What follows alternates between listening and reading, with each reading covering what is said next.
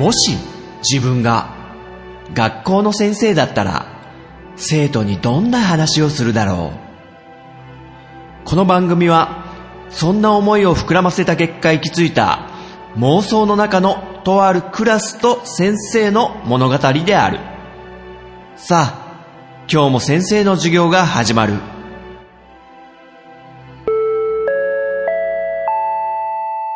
先生と生徒の連絡帳。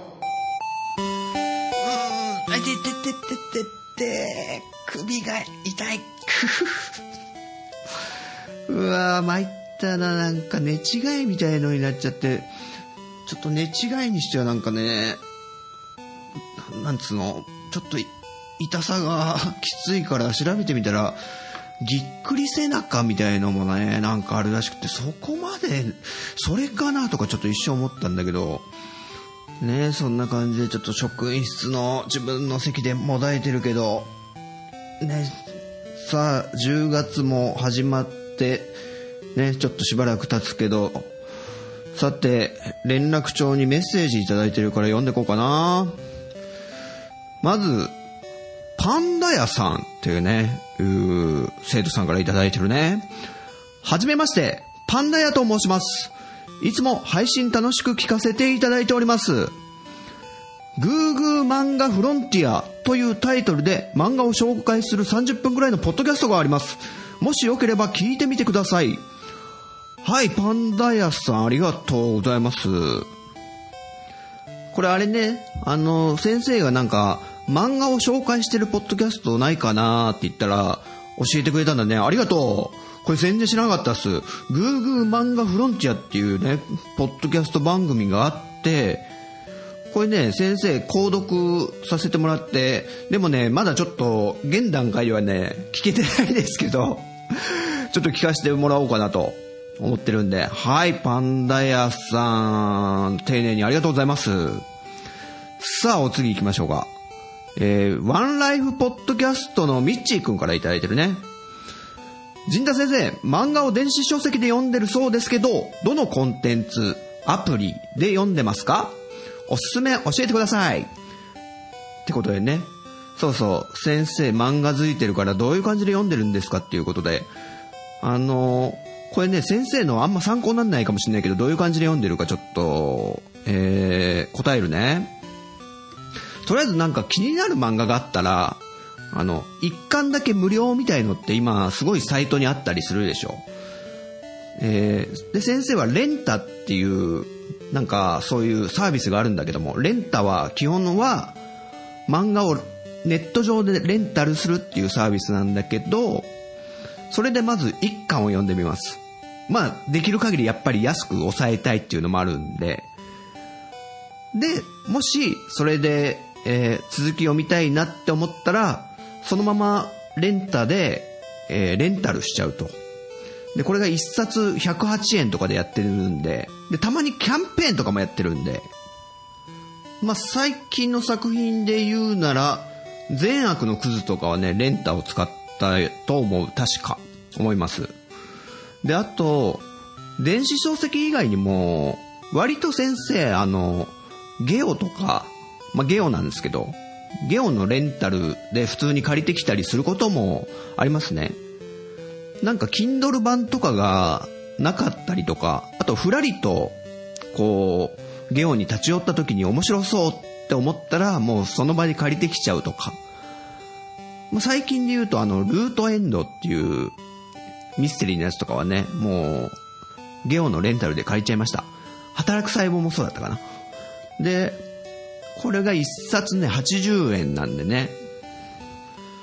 で、手元に残したい漫画、ね、の場合は、Kindle っていう Amazon のストアで買っちゃいますね。例えば、ビンランドサガなんてね、もう大好きなんで、これはもう一生ものだぐらいのつもりで 購入しちゃいます。そうじゃないものはレンタルで済ましたりみたいなね。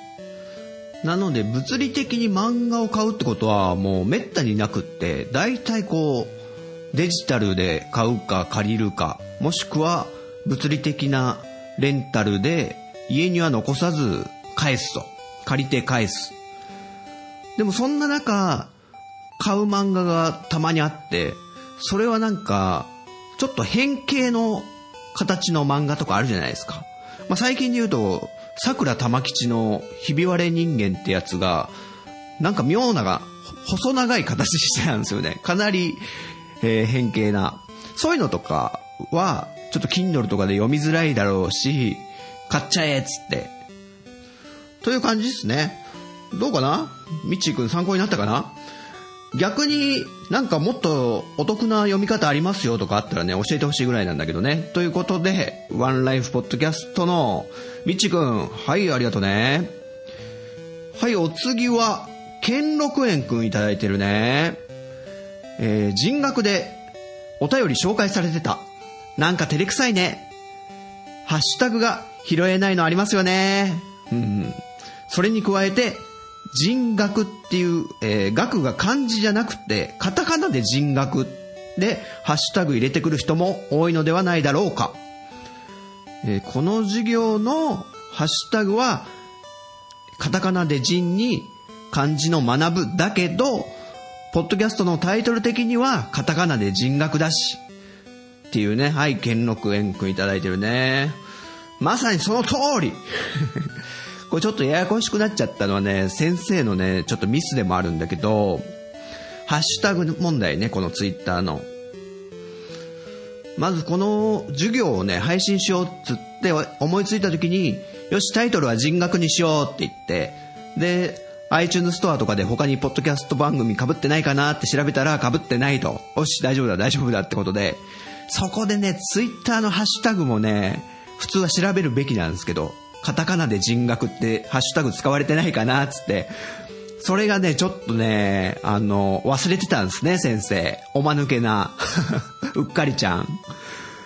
そしたらなんか、ハッシュタグのカタカナ人学は、なんかね、なんかのアプリのゲームなのか、それのキャラクターの名前なのかよくわかんないんだけども、なんかそこら辺と被っちゃって、で、割と多くの方がカタカナ人学でつぶやいてたりした時期もあったんで、あ、これは被っちゃってるなと思って、じゃあ、学のとこを漢字にしようって言って変えたっていう経緯があるんで、なので、あの、先生が連絡帳で募集してるときは、カタカナ人に学ぶでお願いしますって言ってるんだけど、もちろんね、その、カタカナの人学も、きちんと先生ね、もう、あの、チェックしてるんで。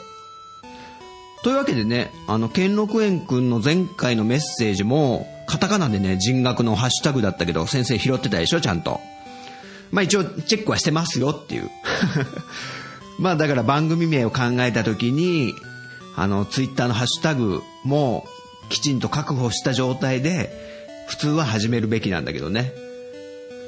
というわけでね、だからこういうややこしい感じになっちゃったということで、ごめんなさいって感じですね。はい、兼六園くんありがとうね。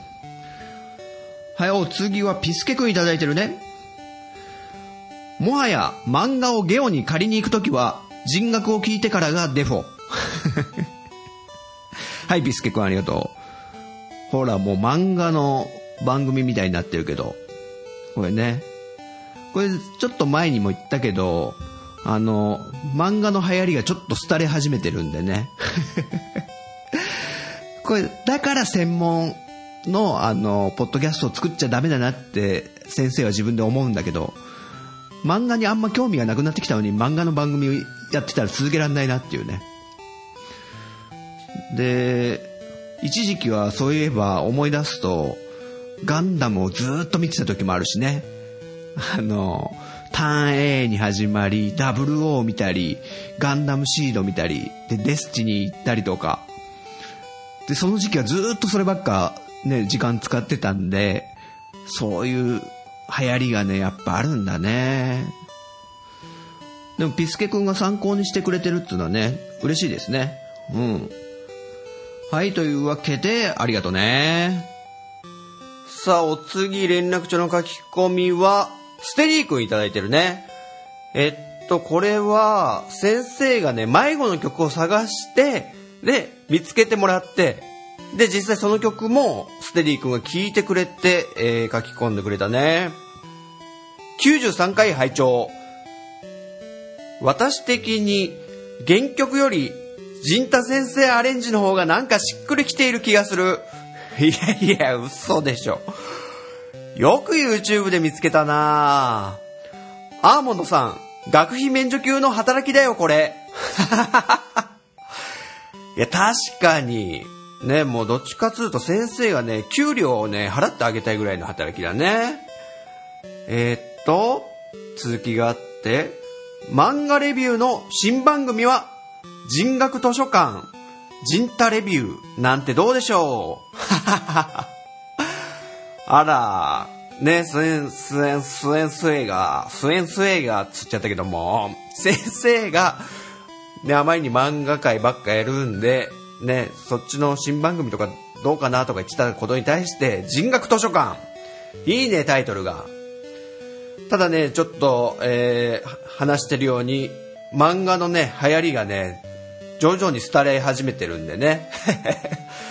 専門チャンネルはね、いけないね。ディスカバリーチャンネルみたいなのはちょっとね、先生、まだいけそうにない気がするんでね。あの、いろんな興味あるものを、いつものように、あのね、興味を持ってない生徒に無理やり押し付けていくこのね、あの強引なスタイルをね、貫いていこうかなって思ってるんでね。はい、ということで、ステディ君、ありがとうね。はい、お次は誰かな？お、テータン君いただいてるね。あの、先生がね、探してたあの曲についてね、えー、意見というか、感想をくれてるね。おうおお先生あの曲あったんだ探してたよ探して大公開してたよなんでテータン君の読むときこんな感情を入れて読むんだろうな、先生。テータン君曲探してくれてたんだ。大公開っつうのは、あの、大公開時代ね。あの、船に乗って探してくれてた。あら、大掛かりな、あれですね。極端作だったんだね。ありがとうね。いやー、よかった。しかしすごいな。見つかるもんなんですな。そうだ。お尋ね掲示板をつけて、生徒のお尋ね物を解決するなんて学校らしいじゃない先生が生徒の悩みを解決って素敵じゃない？おう。テータン君、はい、ありがとうね。なんかアイデアくれてるね。お尋ね掲示板。あ、面白いかもね、そういうのね。あの、どうしてもネットの力を使っても解決できない問題とかね。あるよね、あの、ソースが今、あの、大元が探れない昔の記憶みたいなね。まあ普通の生徒のお悩み相談みたいのもね、まあ、普通そういうコーナーがあってもおかしくないんだよね。こういう、まあ先生のね、あの、授業というか、あの、ポッドキャスト的な講義なんで、実はもうかなり昔、15年ぐらい前にね、そういうブログみたいのを、もうブログがある前ですよ。日記、ウェブ日記みたいなやつで、あの、僕がね、こう、生徒の、生徒じゃないや、なんかこう、質問に何でも答えるみたいな、あの、コーナーがあって、極めて一部に好評だったんですけど、例えば、なんで虹ってかかるの？っていう質問に、あの、超適当に答えたんですけど、あのね、確かね、虹ってなぜできるかっていうと、虫たちが河原で野球をしていてね、みたいな感じで、なんて答えたか最終的に忘れましたけど、あの、虹って漢字に虫って字が入ってるから、そこから適当にこう、話を繋いでいくみたいなね。あの、ダウンタウンのガキツカのフリートークに、あの、ハガキが来た時あったじゃないですか。で、視聴者の質問に、まっちゃんが超適当に答えるっていう、あれに憧れてね。やりましたね、そういうことも。一年間更新しなかったら消えましたね。まあ、とりあえず、あの、一つの案として、あの、ありがとうございます。テータン君のね、アイデア、えー、ちょっと、ストックみたいにしておくんで、はい、ということで、てーたんくんありがとうね。さてさて、お次は、DY くんいただいてるね。パルペライズビートの、えー DY くん。えーっと、食後のコーヒーをいただきながら、ごめんごめんごめん。えーっと、食後のコーヒーをいただきながら連絡帳を拝聴。はい先生。アクセスと朝倉大輔さんは自分のバイブルです。やっぱり、DY 君、アクセスと朝倉大輔をもう崇めてると。えーヤマハのシンセ、あれはもう時間泥棒ですね。触ってるだけで楽しい。ほんとあれね、楽しそう。伝わってきたあの DY 君のパルペライズビートの中で、ヤマハのシンセサイザーをね、ぐりぐりぐりぐりいじってて、DY 君の初めて買ったシンセは、イオスかなもしかして。違うかな？あれは小室哲也がね、プロデュースして、あの、かなり人気でしたけどね、スピーカーがついてるシンセサイザーでね、あの、僕の友達も持ってました、高校の軽音楽部の友達。で、この間、ニコ生で中継されてたアクセスのライブで、朝倉さんが同じシンセを引き倒してて嬉しかったり、はい、わかりますよ、これ。ね、あの、テレビでね、あの、ライブとかやってて、あの、自分のギターとか使ってたりすると、もう、先生もね、いっつも反応しますからね。おジャズマスター、ジャズマスター奥さん、奥さんジャズマスターであれみたいなね。うちの奥さんは全然興味ないですけどね。あとアンプとかね、見ちゃうね。で、あと足元のエフェクターもっと映してよ !M ステの、あの、スタッフ、カメラマン、もっと足元、足元みたいな。まあそういうことあったりね。まあそういう感じで、あの、DY 君もね、朝倉大輔が同じシンセをいじってたっていうのはこれは嬉しいだろうなすごいわかるなはい、というわけで DY くんありがとうね。はい、お次は誰かなはい、ピスケくんいただいてるね。えっと、あの、生徒がね、参加してくれた、ブチャラティのささやきっていう例のあの曲のことについて書いてくれてるね。えー、全く気づかなかった。こんな楽しい企画をされてたなんて。そしてやっぱり、呼び出しはあの方でしたね。わら。想像と希望と現実が全て合致しました。思わずにやり。はい、ピスケくんありがとうね。そうそう、この企画をね、この掛け声参加を募集した時にね、先生ツイッターでね、あの、募集したんだけども、だからその時に、あの、ツイッターってやっぱタイムラインでどんどんどんどん記事が流れていっちゃうから、まあ、タイミングによっては全然、あの、目に入んなかったっていうね、多分生徒のみんなもね、いると思うんでね、それはちょっとね、申し訳なかったなとは思うんだけども、まあ、今回のはね、実験的みたいな意味もあったんで、だから、あの、番組の中でこう、募集するとかね、そういうこともしなかったし、うん。だから、また、ね、次のタイミングがあった時に、ぜひ、ピスケくんに、あの、一緒にね、参加してもらおうと。あと何ですか？やっぱり呼び出しはあの方でしたねってね、あの、職員室にね、あの、ある生徒をちょっと呼びましたんで、ね、それは名前はちょっと出さないようにしましたけども。で、あの、そのね、生徒が番組名をね、こう、ブチャラティのささやきの曲の中でね、先生ちゃんと使ってますからね。あんなこと言いましたけども、あの、それもね、ちょっと、ぜひとも、どこに使われてるか探してみるのも楽しいかもね。ってことで、ピスケくんありがとうね。はい、お次はちゃんなかくんいただいてるね。えー、ポッドキャストか、暴れラジオさんのちゃんなかくん。こちらもブチャラティのささやきに参加してくれて、それについて書いてくれてるね。くー、先生めっちゃ楽しいかっこいい曲じゃないですか。思わず給食の牛乳吹き出してしまいましたよ。給食の時間にも流れたってことはね、あの、放送委員会が流してくれたのかな。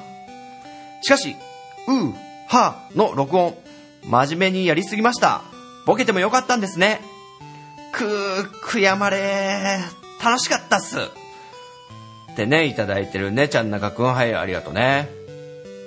お、曲も気に入ってくれたみたいでね、何よりで。牛乳吹き出しちゃうぐらいなんでね。あの、周りに迷惑はかかんなかったかな。でね、あの、雑巾がね、臭くなっちゃうんでね、やっぱ牛乳吹くとね、あの、生徒のみんなが持ってきてる雑巾がね。で、ウーハーの録音がね、ちょっともうちょいボケたかったと。あのね、これね、先生、これもちょっと申し訳なかったなって思うんだけど、あの、こう募集、募集も思いつきでしたもんだから、何のこう、なんつうんですか、やり方とかも言わずに募集かけて、で、問い合わせとかがやっぱ日が経つにつれて来たりして、どういう形式で送ったらいいんですかとか、あ、これまずいなと思って、あの、ブログにね、ページを作って、まとめたんですよね、その、取り方とか形式とか、で、先生に送る方法とか。で、そこにも、ボケていいですよとか、あの、何パターンか取ってもいいですよとか、まあ、どんどんどんどん、あの、付け足していったんですよね、記事を。なので、あの、募集をかけてすぐ送ってくれる生徒は、あの、すごい真面目にやってくれて、うん、はあって。で、しかも先生のあの動画の通りにやってくれるから結構トーンが並ぶんですよ。で、でも後半に送ってくれる生徒はもういろんなパターンでいいんだとか書いてあるもんだから、あの、ボケたりとかね、ふざけたりとか、そういうのが増えていくっていう。でもね、ちゃんなかくん、あの全員がボケ出したらこれはこれで大変だから、もうきちんとやってくれる、あのベーシックな存在もすごく必要ってことでね。しかし目立ちたがり屋だな、やっぱ、ちゃんなかくんは。出たがりなのに、遠慮もするっていうね。あの、一回、秘密基地全員集合の方にね、あの、ゲストに来てくれた時も、これどっかで話したな。あの、すごくちゃんなかくんがこう、あのね、こう、こんな感じで大丈夫ですかね？って。あの、ちょっとレール外れてません？大丈夫ですか？陣田さんの進行通り、理想通りになってます？みたいな。あ、大丈夫です、大丈夫です。とか、すごくこう気遣ってくれてね。ちょっと途中途中の休憩中に。でも、よくよくね、あの、撮った録音を後で聞くと、全部、全部ちゃん中くんがね、脱線させてんだよね。これね、あのね、二重人格なのかなってちょっと思ったよね。あの、目立ちたいんだろうな、やっぱ。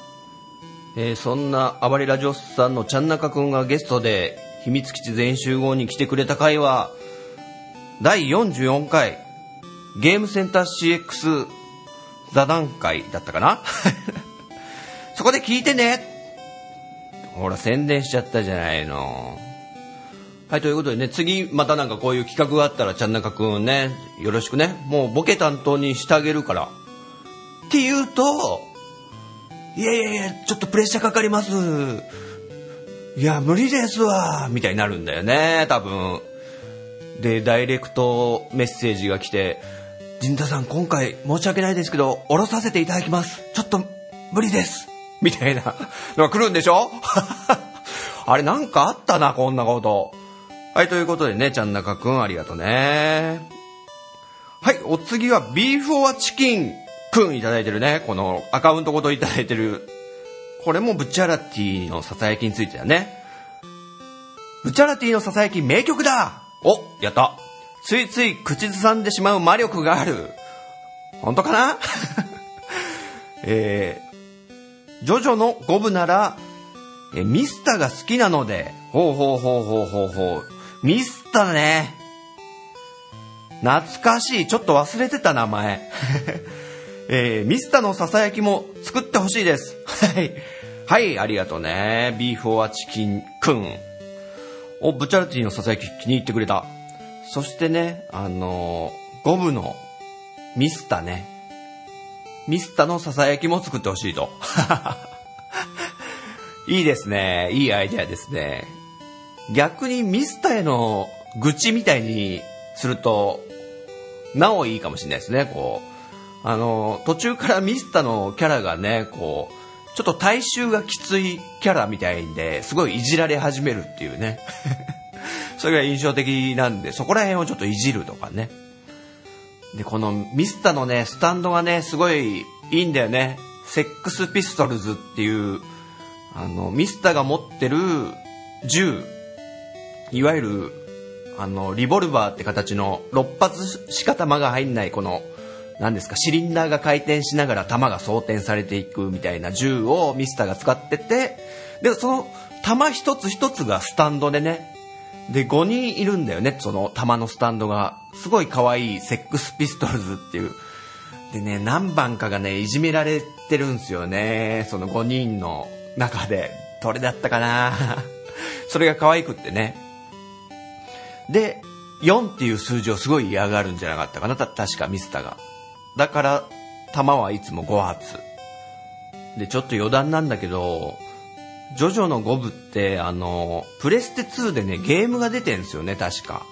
まあ、先生もやったことあるわけじゃなくて、あの、実況動画 とかで見ただけなんだけど、これ結構かっこいいんすよね。ジョジョ5部のプレステ2のゲーム。で、あの、すごく物語に沿ってて、あの、このミスタが、セックスピストルズで戦う相手が、ホワイトアルバムっていうね、あの、やつで、その対決もめちゃくちゃゲームで再現されてて、かっこいいんですよ。あの、車で、あの、ミスターは逃げるんですけど、それを追って、こう、ホワイトアルバムっていうスタンドが、こう、スケート履いて、で、凍らせながら、道を凍らせながら、シャーシャーって追ってくるんですよね、車を。シャーシャーってこう、滑りながら。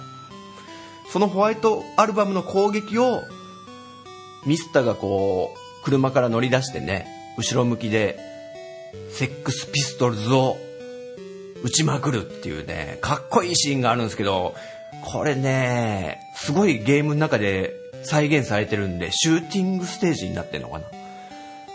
まあ、ぜひね、あの、暇な方、動画で確認しちゃうとかね、どうでしょう？ね。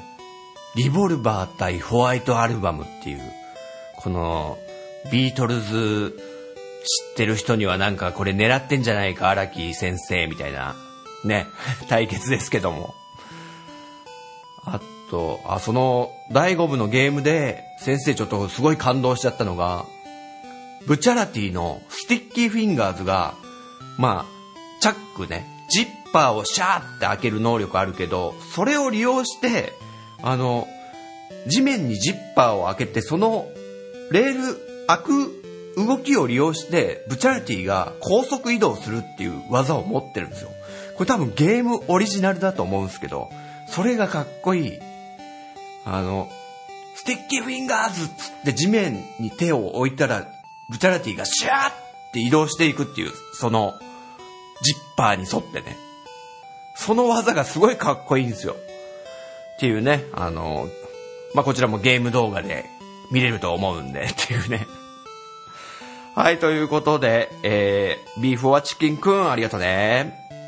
はい、お次は、ポッドキャストかの？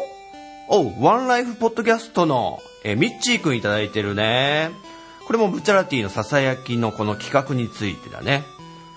そういえば、送ろうと思って忘れてた失敗したってね。はい、ありがとうね、ミッチーくん。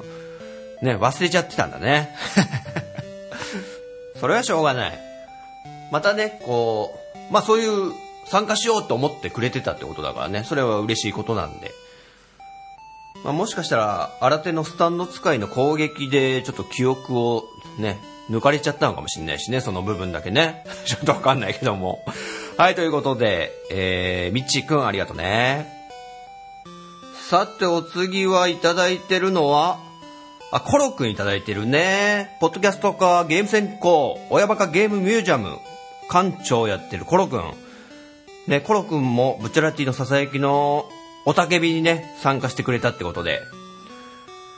ブチャラティのささやき、聞かせていただきましたお、言ったね。結構美味しい使い方をしていただいて、すごく光栄です。すみませんね、あんな、あの、ちょっと適当な曲で。えー実は8歳と6歳の娘にも参加してもらおうと思ってたんですが、ああ、実現できず。ああ、そういうことだったんだ。そうか、僕たちは虹パパさんと隊長さんの音の壁に守られていたんですね。わら。はい、コロくんありがとうね。そうそう、コロくんのあの、はぁーっていうね。あの、マイナスイオン。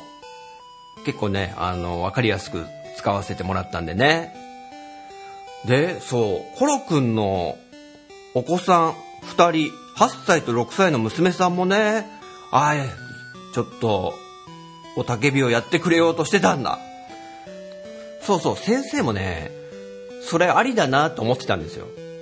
お子さんのね、いる生徒のみんなは、そう、一緒に、うー、はーってね、お子ちゃまボイスも入れてくれるのも面白いかなって思ってたんだけどね。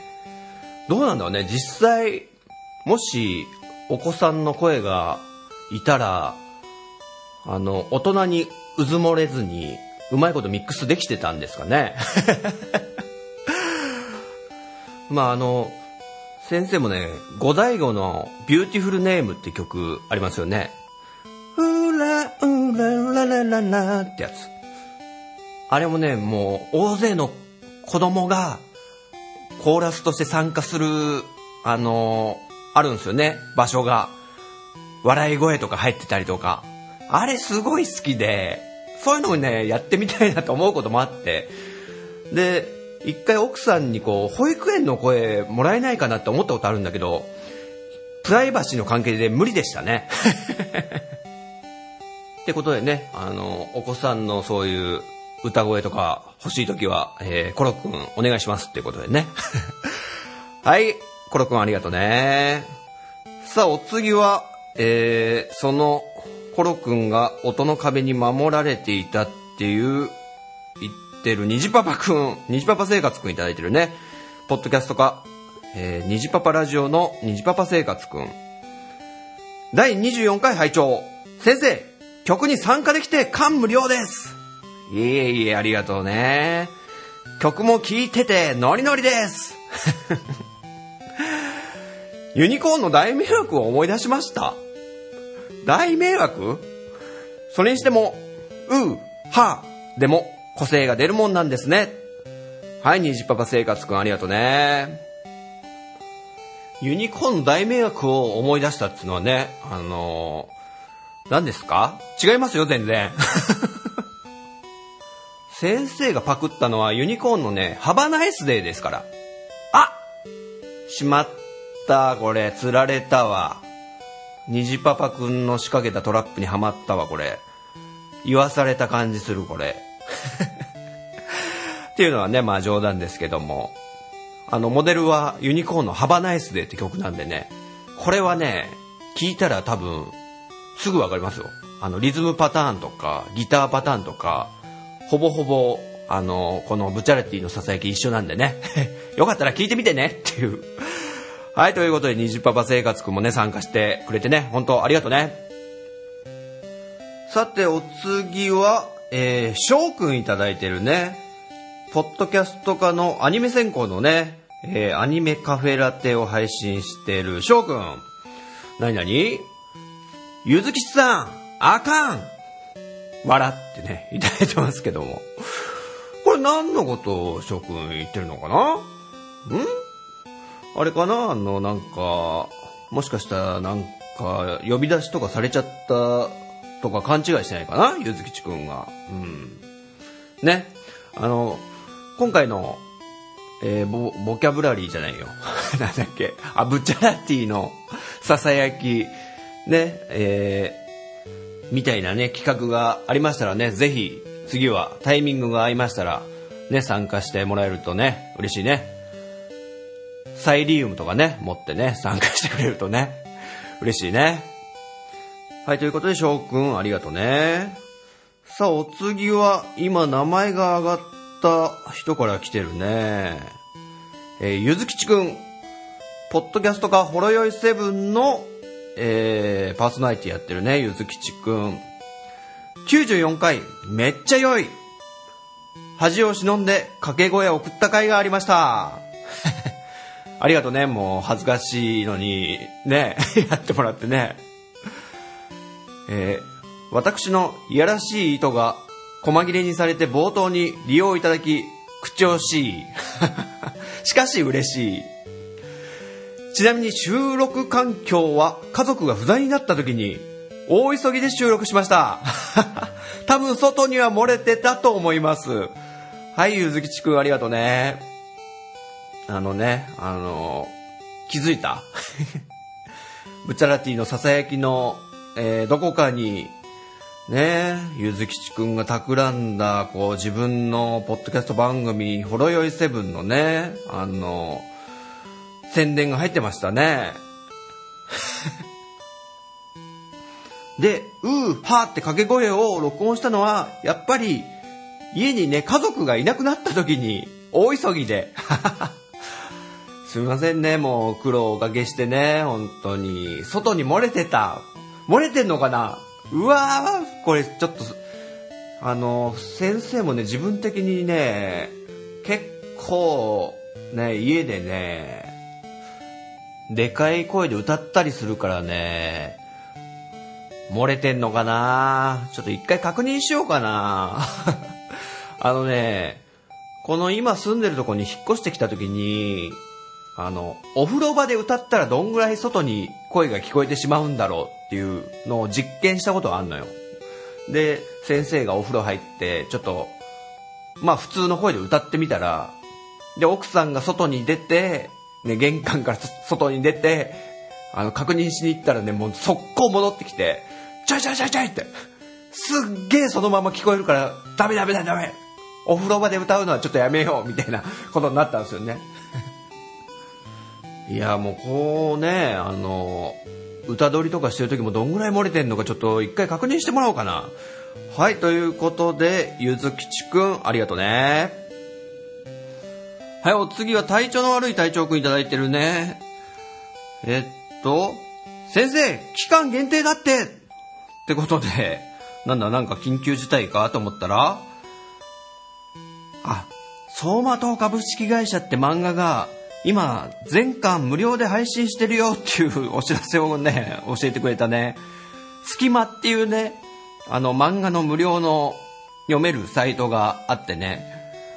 で、うわ、全巻だって、全10巻今無料で読めるって、相馬灯株式会社、えー気になってる生徒さんいたら、どうでしょう、このチャンスに。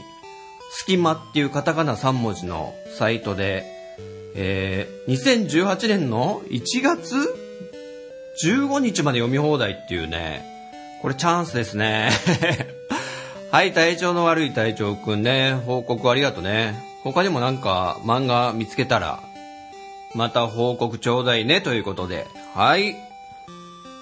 はい、お次連絡帳にメッセージいただいてるのは、えーポッドキャストか、ワンライフポッドキャストのミッチーくんね。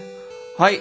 えー先生が曲をね、えーっと、紹介した、あの、先生が作った、踊る分別操作線っていうね、曲について、えーメッセージくれてるね。ゴミ出しをテーマに曲つれ、くず、がっちょうゴミ出しをテーマに曲作れるとこがすごい。イントロ確かにかっちょいいですね。はい、みちこありがとうね。ね、ゴミ出しをテーマにそう、書くのは初の試みだったんだけども、あの、心の声をそのまま、あの詩にしたんで、歌詞についてはね、もうサクサク書けたね。で、あと、うまいことあの、メロディーにね、歌メロを先に作ったんで、それになんかうまいこと乗ったかなと思って。あと、イントロ気に入ってくれた。おー、よかったよかった。ね、これは、割と、先生の、あの、ギターテクニックで、いける範囲でギリギリのね、とこをね、あの、攻めたんで、あんま難しいことできないんでね。簡単なフレーズで、えー割と印象的なものをというのがね、僕の、あの、ポリシーなんで、ということで。はい、えー、ワンライフポッドキャストのミッチーくんありがとうね。さあ、お次も、ポッドキャスト科の生徒からいただいてるね。ハンクララジオの本町くんいただいてるね。こちらも、踊る分別操作線のことについてだね。第95回拝聴新潟でゴミ収集の仕事をしています。そうなんだよね。そう。本町くんがね、あのーゴミ回収屋さんやってるっていうのもね、知ってたんで、何らかこう、反応くれたら嬉しいなと思ってたんでね、えー、メッセージもらえて嬉しいね。え、続き。マナーの悪いゴミステーションは多数あります。賃貸によくあるかな？ほう。業者サイドから言わせてもらえるのであれば、分別を含め、地方の決められた捨て方をしてほしい。ただそれだけです。分別奮闘記。この曲良いっすよね。はい。本町くんありがとうね。そうそう、このね、ゴミの収集場所って、その自治体によってね、なんか、ちょっと雰囲気違うよね。もう、めっちゃくちゃな場所もあれば、きちんと誰かが管理してくれて、で、こう、ルールを徹底しようとして、こう、あの、張り紙とかすごいしてあったりね。ここは瓶なんでお願いします、みたいな。で、先生のとこの賃貸マンションも、あのね、もともとはそのまんまこう、コンクリートの塀に囲まれたスペースがあっただけだったのが、あまりにね、カラスにすごい荒らされるのよ。で、ネットとか被せてあっても、その脇からカラスがつっついて、で、もう、すっごい、何、散らかす、みたいなことがあったから、ついにオーナーさんが痺れを切らしたのかわかんないんですけど、なんか鉄のカゴみたいな、上からパカッて開けるようなね、結構頑丈な大量にゴミが入るカゴにして、で、そこに入れるようになって、あの、いわゆるカラスで撒き散らされるみたいなことは全くなくなったんですけど、で、僕んとこの今の問題は、あの、水曜日が缶とペットボトルと瓶なのね。水曜日が缶とペットボトルと瓶なのに、月曜日の朝になぜか毎回、あの、缶がね、出されちゃってるの。しかも、瓶を入れるケースの上にポンって缶を入れてるわけだ。瓶だけしか入れちゃいけないとこなのに。それがね、なんか、外部の人がやってんじゃないのかなってちょっと思うんだよね。いや、なんとなくなんだけど。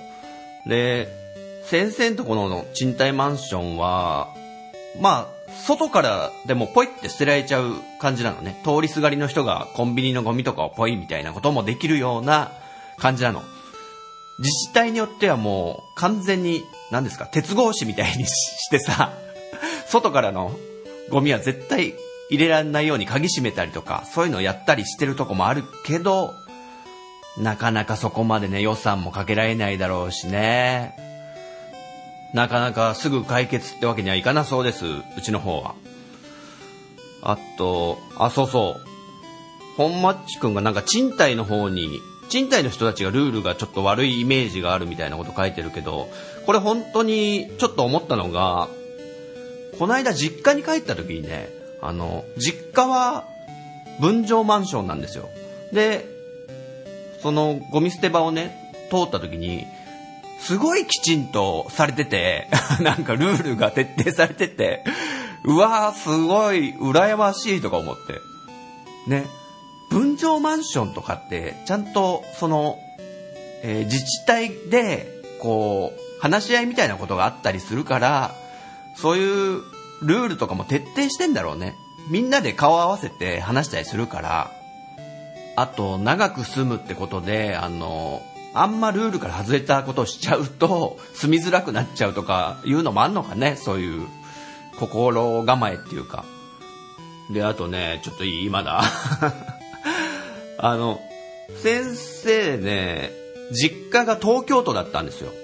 で、東京都から結婚して、今住んでるのは神奈川県の川崎市っていうとこで、で、やっぱ当然、あの、ね、住む場所が変わったんで、ルールも違ってくるんだけど、あの、東京都から引っ越して思ったのが、川崎市ってすっげえざっくりしてんなって思ったんですよ。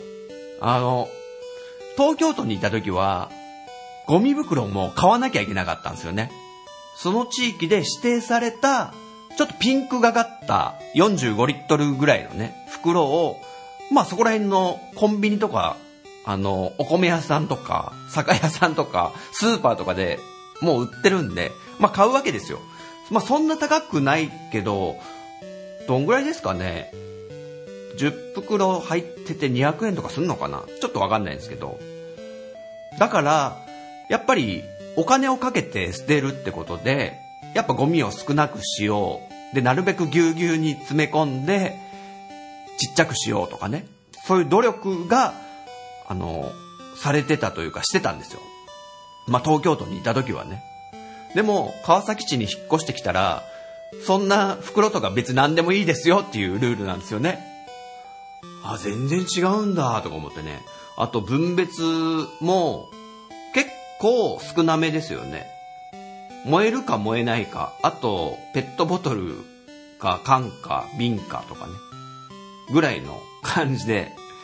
ああとプラスチックを分けるようになりましたね、最近は。それもなかったんですよ。プラスチックも普通に、えー燃えるゴミみたいに捨ててよかったのがちょっと変わったぐらいで、割と川崎市ってざっくりしてる方なんじゃないのかなって思ったのが、友達が横浜市に住んでて、で、横浜市もやっぱ神奈川県で、同じ県なのに、川崎市と横浜市ってだけでやっぱりルールは違うなって話聞いて思ったんだけど、めちゃくちゃ横浜市はもう分別が細かいらしいですよ。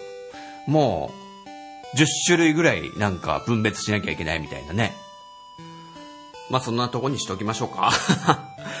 あと、そう、本マッチくんが分別奮闘記って曲いいっすよねって言ってるけど、あの、バンプオブチキンのね、これいいですね。バンプオブチキンのね、あの、ちょっとアルバムの中で遊んでる曲が何曲かあって、それが結構好きで、あとアルバムの一番最後に絶対ふざけた曲が入ってたりね、ボーナストラックみたいな感じで。うん、なんかあったかな。かさぶたって曲とかすごい好きですね、先生。かさぶたってなんか少年時代の代名詞みたいなとこあるじゃないですか。転んで怪我して膝すりむいて、かさぶた作って、おでことかにも作ったり、肘とかにも作ったり、ねえ、あの、ちょっと話ずれますけど、なんか、うちの奥さん曰く、あ、先生の奥さん保育士さんなんでね、今の子供たちは、ちっちゃい子たちは、転び方さえちょっと知らないから、逆に転んじゃった時にすごい大怪我しがちだって言ってて、結構衝撃的だったんですよね。どんどんどんどんこう、過保護な社会になってるのが子供の方にも響いてきて、で、ね、安全なグラウンド、怪我しない地面とか、そういうのを作って、あの、あとブランコとかも禁止とか、いろいろ怪我しないようにすればするほど、いざ怪我した時にダメージがでかいっていう。なぜなら受け身とかをね、教えてあげられない社会になってしまってるから、大人も転び方とかは教えないでしょ。なかなか。僕たちの時代はまだ自分で転んで、それでね、こう、覚えていったみたいなとこあると思うんですけども、今の子供たちはちょっとそれが少なくなってるみたいなことは言ってましたね、うちの奥さんが。まあちょっとずれましたけど、かさぶたね。かさぶたっていうこの、バンプオブチキンの歌がいいんですよ。こう、少年時代の、あの、よく、かさぶたくん、君にはよくあったけど、あの、大人になった今は全然会う機会なくなっちゃったね。元気にしてるかい？かさぶたくんみたいな。すごく可愛い曲で、これね、もうバンプオブチキンのセンスの結晶じゃないかって思うぐらいの 僕はすごい好きですね。かさぶた。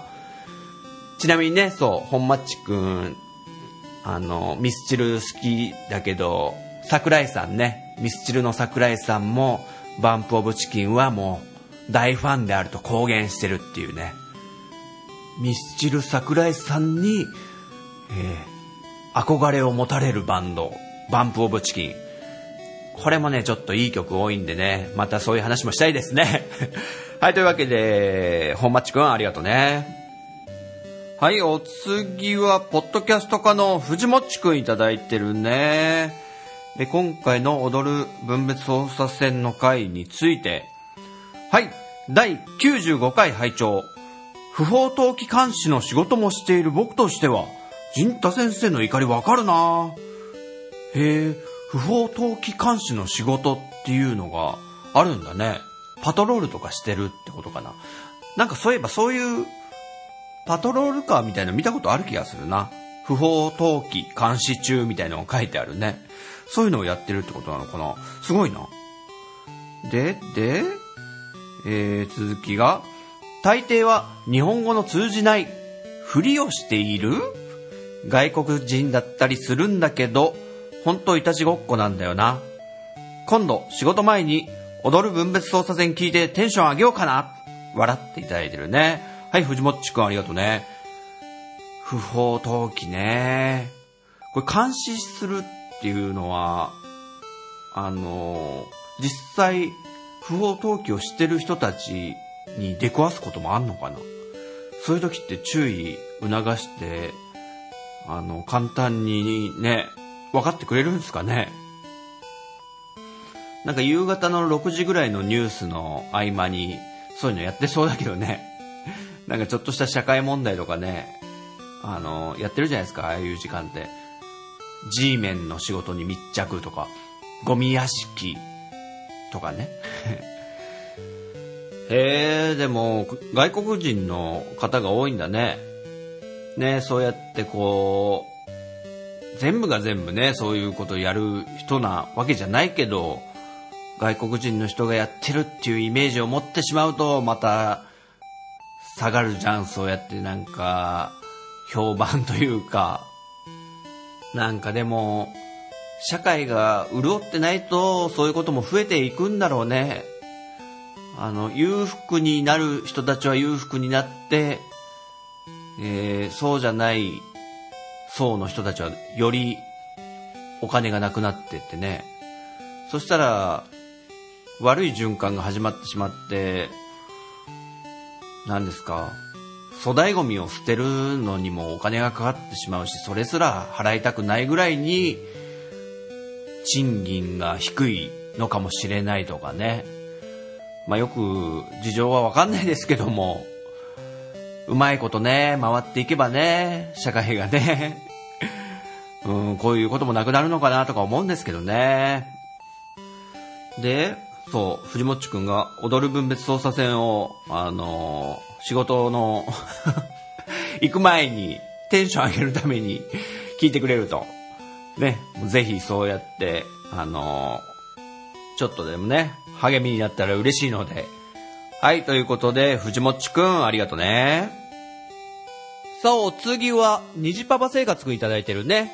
えー、ポッドキャストか、虹パパラジオの虹パパ生活くん。第95回拝聴ゴミ出しマナー気になりますね。うんうん。うちは、顔なじみばっかりなので、ゴミ出しマナーはマシな方だと思います。それでもたまに持ち帰り拒否されてるものもありますね。なるほど。そうそう、このね、近所のコミュニケーションつうのもね、すごく重要ですよね。あの、仲のいい自治体の人たちは、綺麗ですよ、多分。だって、ね、バレますもんだって。あの、適当なことやってたらね、近所みんな大体顔を知ってるってことで、あ、あそこの、何ですか魚屋さんのゴミだな、これは、みたいなこととかも、わかりそうだし。で、知ってるから、こう、ね、ちょっとなんか、燃えないゴミ入ってたみたいよ、魚屋さん、みたいな。そういう感じでね、注意とかもできるしね。で、まあ、近所のつながりのない、まあ、うちの方なんか全くないんですよ。まあ、挨拶はしますよ。まあ、先生は隣の家のベランダにね、入ったことがあるぐらいですから、そういう付き合いはありますけど、やっぱり良くないよなとは思うんですよ。あの、いざって時に、ね、何かあった時に、近所が知り合い同士だったら助け合うことも可能だし、なんか昔ながらの商店街のね、方々のつながりとか、すごい素敵だなって思うしね。ちょっと、子供預かっといて、みたいなこととかも気軽に言えるような、そういうコミュニティがね、なんかどんどん少なくなっちゃってるのが本当悲しくってね。で、ちょっと話ずれるかもしんないけど、なんかで、なんかの番組でこう、やってたんだけど、最近、公園でね、ボール遊び禁止ってあるじゃないですか。でも、僕らの子供の時代って、ボール遊びをしに公園に行ってたはずなのに、今は、そういうのが騒音になるから、ボール遊びはしないでくださいみたいな張り紙してあるとこ多いんですよ。で、なんでこうなっちゃったんだろうと思ってたら、その番組で言ってたのは、近所からやっぱ、行政、役所の方に苦情が行くんだって。ちょっと公園で子供たちがうるさいから、ちょっと、なんとかしてくれみたいな。でもそれって昔はなかったことじゃないですか。そんなうるさくったって、ね、子供たちが、子供たちが遊ぶのが公園だから。でも、なぜか騒音に思えてしまうのは、それは知らない子供たちが遊んでるからなんですって。昔は、こう、近所の人たちがみんなつながりがあったから、ああ、なんとかさんちの子供たちが遊んでる。まあちょっとうるさいけど、まあいつもね、挨拶とかしたりとか一緒に遊んだりしてるあの子たちなら、ね、遊んでてもまあしょうがないかな、みたいな。でも、全くつながりのない他人が、他人の子供がギャーギャー、こうね、公園でもうボール遊びとかして、やかましかったらそれは騒音になってしまうっていう、この現状がちょっと、昔と今の違いだそうで、まあこれ確かになって思うのが、やっぱり知らない人がうるさいと、こう、近所でね、隣の家とか、全く挨拶もしないような、関わりもない家だったら、やっぱイラッとするわけですよ。こううるさかったら子供とかがドタバタドタバタやって。でもそれが友達的な、あの仲のいい人だったら、なんかあんま気になんないですよね。っていうか、まあ、まあしょうがねえか、なんとかちゃんがドタバタやってんのか、まあ、まあ、しょうがねえかって。まあだから結論としては、みんな仲良くしようねってことですよ。みんな仲良くなったらトラブルってやっぱなくなるよねってことなんだよね。それが、ね、うまく世の中を回していくコツで、ねこれがうまくいったらいいんだけどねっていうことでね。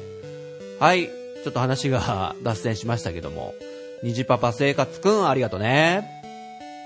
さてさてさて、お次は、DY 君いただいてるね。ポッドキャスト化音楽専攻、パルペライズビート、あと音畑を配信してる DY 君。94回だったかな？と、95回目受講完了。先生の曲解説、トラックをばらしで聴かせてくれるのが好きです。マニアックかもしれませんが、って言って いただいてるね。いやいや、嬉しい嬉しい嬉しいですよ、これは。あれですよね。えー、先生が曲をこうね、ドラムのトラックとギターのトラックだけ鳴らしてとか、あとベースのトラックだけとか鳴らしてとかね。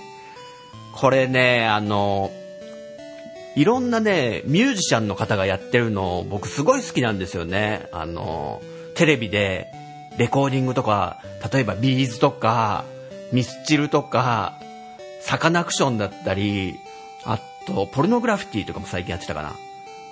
ドリカムも最近見ましたね。こう、レコーディングスタジオで、まあ、楽器を録音したりして、で、どういう感じで重なってるかみたいのをすごい解説してくれたりするのがたまにあるんですけども、なんかね、TM ネットワークのキャロルってアルバムを、ちょっと前にね、多分 NHK だと思うんだけど、実際小室哲哉と宇都宮さんと木根さんの3人で TM ネットワークのメンバー3人でロンドンのスタジオに行って当時のマスターテープみたいのが発見されたっつって。でもうでっかいあのタクミキサーの前に小室さんが座ってあここでこのギターは、あ、松本くんだっけ？みたいな。キネさんが弾いたやつじゃなくて、ビーズの松本さんが弾いてるやつだとか言って、そう、そこら辺全部任しちゃってさ、みたいなこと言って、言いながら聞かせてくれるとトラック。で、あ、このアコギは全部俺がやってるよってキネさんが、もう何重にもね、重なってたりしてね、そういうのね、聞く場面があったんですけど、あれもね、すごい面白かったですね。という感じでね、まあ、そういうのも聞くのも好きなんで、だから、先生も自分のをね、こう、こうやって重なってるんだ、聞いてくれっていうね、もう、全部手の内をね、開いちゃうようなタイプなんでね、聞いて聞いて、聞いてって。なのでね、えー DY 君がね、そうやって面白いって言ってくれて嬉しいね。あ、ちなみに、あの、タミオさん、奥田民生さんが、あるシングル、もうタイトルどれか忘れちゃったんだけど、そのシングルの、あの、特典として、もう、全部バラバラのトラックを、あの、データとして入れてくれてるのがあったんですよ。ドラムトラックだけ、ギタートラックだけ、ベーストラックだけってバラバラに入ってるの。だから、そのデータを、こう、えー DTM やってる人は、自由にその、ダウソフトに入れて、えー自分でアレンジして楽しんでみてくださいっていう。なかなかいないですよ、そういうことをやる人。もう、ね、そこら辺も含めてタミオさんはやっぱすごいなと。また今なんか一人で卓録みたいなことを YouTube に上げてますけどね、興味ありましたら、奥田民生さんのラーメンカレーミュージアムチャンネルみたいなとこでやってるんでね。はい、というわけで DY くん、ありがとうね。お次はステディくんいただいてるね。えーっと、ブチャラティの囁きを聞いてくれて、えー94回拝聴ウーハー会。ウーハー会って。ブチャラティの囁きは中毒性がありそう。おー何回もね、ちょっと、聞きたくなっちゃうんだったら嬉しいけども。お、そんで、スチャラディがなんか言葉をくれてるね。なになにジンタ先生は先生だからちょっと鼻につくような喋り方をしてるだけなんだ。それは了承しているはずだ。こんな世界とはいえ、ジンタ先生は自分の信じる道を歩く。アリーベ・デルチ。ありがたい言葉ですね、これ。スチャラディのね、言葉いただきましたけども。ね勇気をね、いただける言葉をね、うん、やっぱ名のある人にもらえるとね、嬉しいですね。はい、ということで、えー、スチャラディ君、あ、いやいや、えー、ステディ君、ありがとうね。お、続いてもステディ君いただいてるね。連続受講してくれてるんだね。95回、96回拝聴踊る分別操作線のメロディーがめっちゃ怒りを和らげそうだけど、歌詞は怒り浸透に共感する。陣太先生は、音亀フェスで何の曲を歌うのだろうっていうのが95回の、えーメッセージね。次が96回、えー漫画界だね。キネさんの一人でキネマってタイトル初見で TM ネットワークのキネナオトさんかと思った。全く関係ねえ。これ面白い。あ、TM ネットワークのキネさんか、あれ。なんかメガネかけてるから、女装してんのかなもしかしたら、キネさん。OL に扮してね。違うわ えっと、踊る分別操作線。そうそうそう、ね。ちょっとね、柔らかめで、歌も歌ってるんで、そのニュアンスがね、伝わってる感じがしてちょっと嬉しいですね。まだまだね、あの、試行錯誤なんで、常に、全く、あの、曲作りに関してはね、安定しないんで、ただ、ちょっと自分の中でのマンネリみたいのはありますけどね。まあ飽きるんですよ、自分の曲に。作ってて飽きるっていうね。まあそういうんでちょっと変えましたけども、ね、怒りの方も伝わったみたいで、共感してくれて嬉しいね。あとは、音亀フェスですね。これ、音亀フェス2017クロスってタイトルでね、先生もちょっと出演させてもらうけど、あれ？これもしかしてこの、えっと、これが配信する頃には終わってるね？どうだったかな先生の政治。楽しんでもらえたかな？そして、やった曲は予想できたかな？ということで、ステディ君ありがとうね。さあ、お次は、ビーフオアチキン君いただいてるね、ポッドキャスト家のプレゼンをお互いにし合うっていうね、とっても趣旨がしっかりしてるいい番組ね。ビーフオアチキン。えー、っと、何々？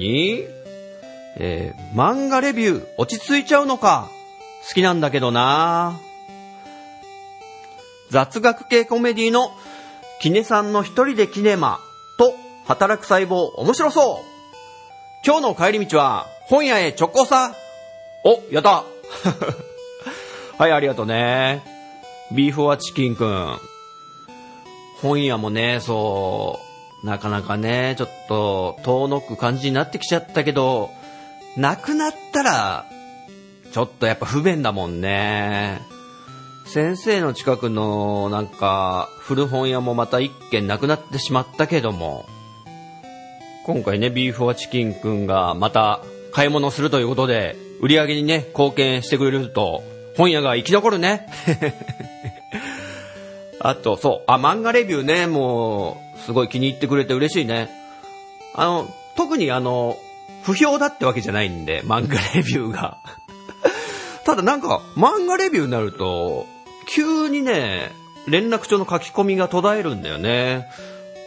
気のせいなのかな？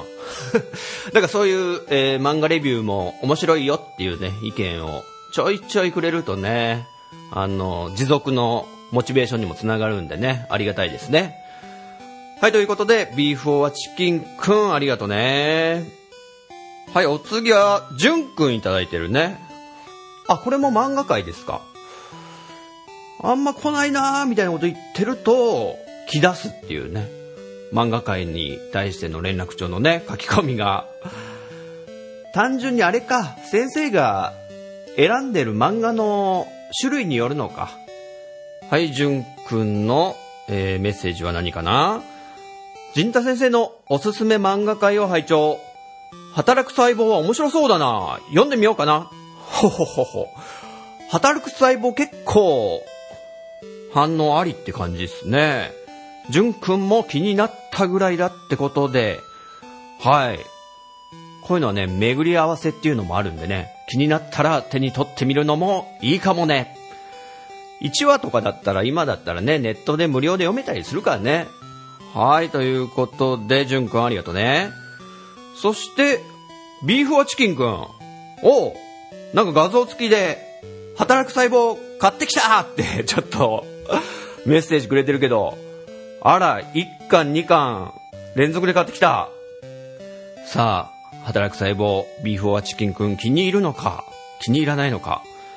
まあ、先生にね、気遣うことなく正直な自分のね、意見を持って、えー、フラットな感じで読んでみてほしいですね。はい、ビーフはチキンくんありがとうね。さて、お次は、虹パパ生活くんいただいてるね。ポッドキャストか、えー、虹パパラジオの虹パパ生活くん。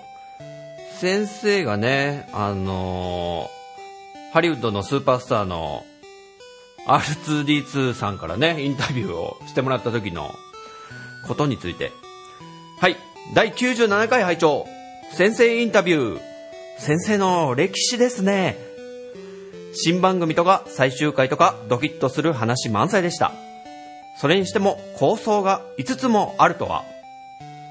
はい、ニージパパ生活くんありがとうね。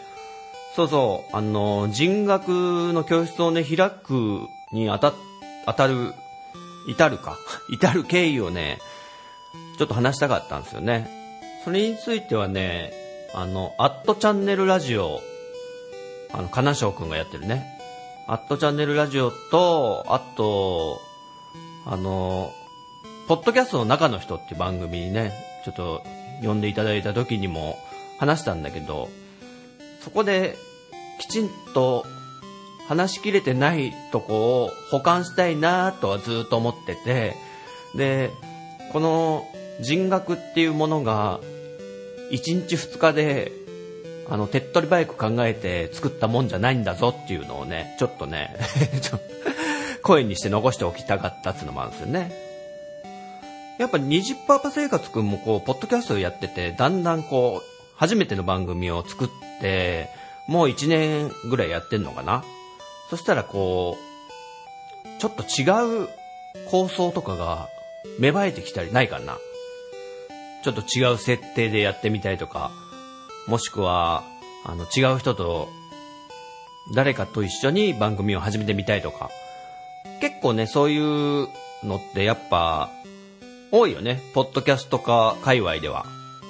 で、番組初めてやるときは何もわからない状態でやり始めたから、あの、最初の頃の方はすごい音質悪かったりとか、もう話もへったくそだったりとか、そういう反省もあって、自分がレベルアップしてるなってのを感じた上で、新しい番組を始めるっていうのは、あの、僕は強くてニューゲーム状態って呼んでるんですけども、あのね、強くてニューゲーム、いいですね。ゲームで、あの、もう一周プレイするときに、クリアしたレベルとかアイテムとか武器とか引き継いでやれちゃうっていうね、あれですよ。まあそれであんま乱立しても困るけどね、番組がどんどんどんどん立ってって、あの、政党が分裂していくみたいに。はい、てな感じで、虹パパ生活くんありがとうね。はい、お次は、ゆいまるくんいただいてるね。一言。インタビュー面白いやったあのね、R2D2 さんが、ね、聞きに来てくれてね。またね、そういうことがあったらいいですけども、ね、大スターからね、話聞いてもらってね、先生も震えたね。で、それに対して、フリーダムチンパンジーの、えー佐藤くんが、僕ももっと攻めた企画やらなきゃなって言ってるね。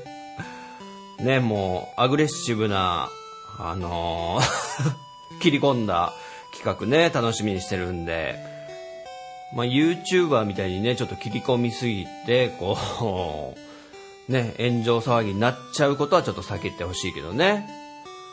ポッドキャストっていうのはなんとなくそこら辺、あの、モラルがある程度ある方々の集まりのような気もするしね。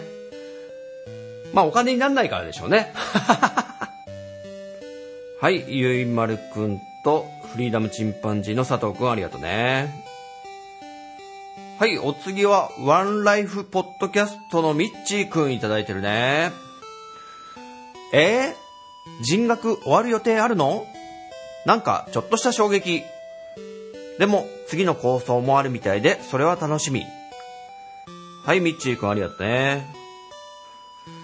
そうだね。いつまでも、あの、この可愛い生徒のみんなにね、先生のくだらない話をね、聞いてもらいたいっていうのもあるんだけどね。うん。で、あ、次の構想も楽しみにしてくれてると。まあ、構想っていうのは本当先生の頭の中で思い描いてる妄想なんでね。その構想であり妄想である頭の中が具現化するかどうかはね、縁とか、運とか、巡り合わせとか、タイミングとか、そこら辺がなんかガチッとこう、太陽系の惑星が一一つに並ぶようなね、この 感覚があるんでね。来たわこれってなるとね、もうあっという間に作るんだけどね、結構、ぐだーっと長いこと考え続けるってこともあるんでね。えー一つそのね、構想が形になった時は、あのーよろしくねってことで、はい。ワンライフポッドキャストのミッチーくんありがとね。さあ、お次は誰かな？ていすけくん。いただいてるね。ていすけくん？ていしんていしんくんじゃねえや。間違えた。ていたんくんか。ていしんくんってちょっと懐かしい響きだったけど、ていたんくんがまたなんか、名前変わってていすけくんになってんのかな？何々ポッドキャストゲーマー界隈がざわつく。陣太先生のあの人と、一体誰が陣太先生と番組をやるの？お、俺はドラクエ10しかやってないからな、ラハハ。ないないって、矢沢、うるせえぞ だけど、R2D2 の言葉は、スリーピオみたいな言語解読装置みたいのじゃないと理解できないと思うぜ。笑っていただいてるね。なるほど、なるほど。そうそう、先生がね、ちょっとゲームの話をしたいなーっていう方がね、いるという、そういう話をしたんだけどね。まあね、あのー断られる可能性もあるんでね。そ、その時はしれーっと、あのー何事もなかったようにね、あのー暮らしていくんで。で、ていすけくんはドラクエ10をやってるんだね、今。あ、そのアカウントが、ていすけくんって名前になってんのか？ていすけドラクエ10みたいなアカウント ID になってるもんね。先生もね、ちょっとドラクエ11やって、なんかね、すごいドラクエ10にね、興味が再び再燃したんだよね。なので、もし、えー、エンテイスラじゃなくて何ですか？あそこは？ドラクエ10の世界。えー、アルカイダじゃなくて、エンテイスラでもない、あの、ドラクエ10の世界に、えー転生した暁には、一つよろしくお願いしますということで。そして、R2D2 のね、言葉が、スリーピオみたいな言語解読装置じゃないと 理解できないと思うぜって。そうそう、スリーピオは、どんぐらいでしたっけ ?5 万語か100万語か忘れましたけど、宇宙語をね、翻訳できるんですよね。えー、でも、ルーク・スカイウォーカーとか、アナキンとかは会話してたと思うぜ。だから先生も話せちゃうぜ。ってことで、ていすけくん、ありがとうね。はい、お次は、ステディ君いただいてるね。えー、っと、R2D2 さんが来てくれた回、第97回拝聴ということで。人学、ひょっとして100回目処で終わるんじゃないのか？予想。陣田先生の少年時代のエピソードと、陣田先生の奥さんのエピソードは面白い回だったなぁ。とね。なんか、しみじみしちゃってますけども。ステディ君。なかなかちょっとね、鋭いかもしれないなうん。はい、ということで、ありがとうね。お次は、大場くんいただいてるね。えーっと、人学第97回をバスの中で聞く。おうおう、通勤のバスってことかな。ハリウッドスター、まさか、と思ったら、本当にスターでにあり。ね、ある意味スターね。スターだね、本当に、スター。うん。出てる映画も、スター関連っていうことでね。それにしても、ポッドキャストに対する考え方や攻めの姿勢、見習うべき点が多々ありました。ということでね、大場くん、はい。ね、先生そんな攻めてるかな？見習うべき点がありましたっていう書き方するってことはもしかして、大場くんなんか番組始めたかな？もしかして。なんか、ちらっと前そういうことを言っていたようなのをちょっと見かけたことがあるんで、もしかしたら、そうなのかな？ね、見習うって言ってくれて嬉しいけどね、あの、先生は先生でも、反面教師的な方だったらね、わかるけどね。はい、ということで、大場くん、ありがとうね。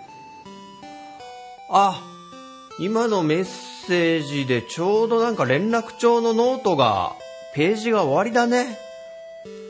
ねえ、もう、連絡帳にびっしり、たくさんね、生徒のみんなからメッセージもらってね。で、先生もそれに楽しくね、答えさせてもらってね。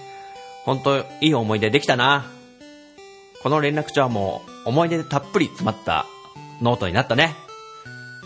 ということでね、これまで連絡帳にメッセージくれた生徒のみんな、本当にありがとうね。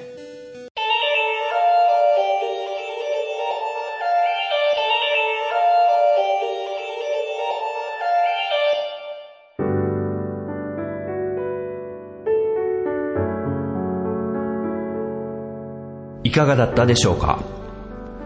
この番組は私陣太が先生風に生徒に語るスタイルとなってますが第100回をもちまして終了となることをお知らせさせていただきます。今回は第98回なので残り2回となります。したがって今回の最後の連絡帳というタイトルの通りこの配信をもちまして番組宛てにいただいたメッセージの紹介は最後とさせていただきます。メッセージをまとめて紹介する番組構成上やむなくこの形を取らせていただきました。事後報告となりましたことをお詫びいたします。よって2017年11月18日以降番組宛てメッセージをいただいても番組内で紹介できないということをご了承ください。もちろん番組内で紹介されなくてもよいのでメッセージは伝えたいということであればいただいたメッセージはすべて目を通しありがたく読ませていただきます。なお番組終了の理由などは最終回で説明する予定です。それでは最終回までラスト2回よろしくお付き合いください。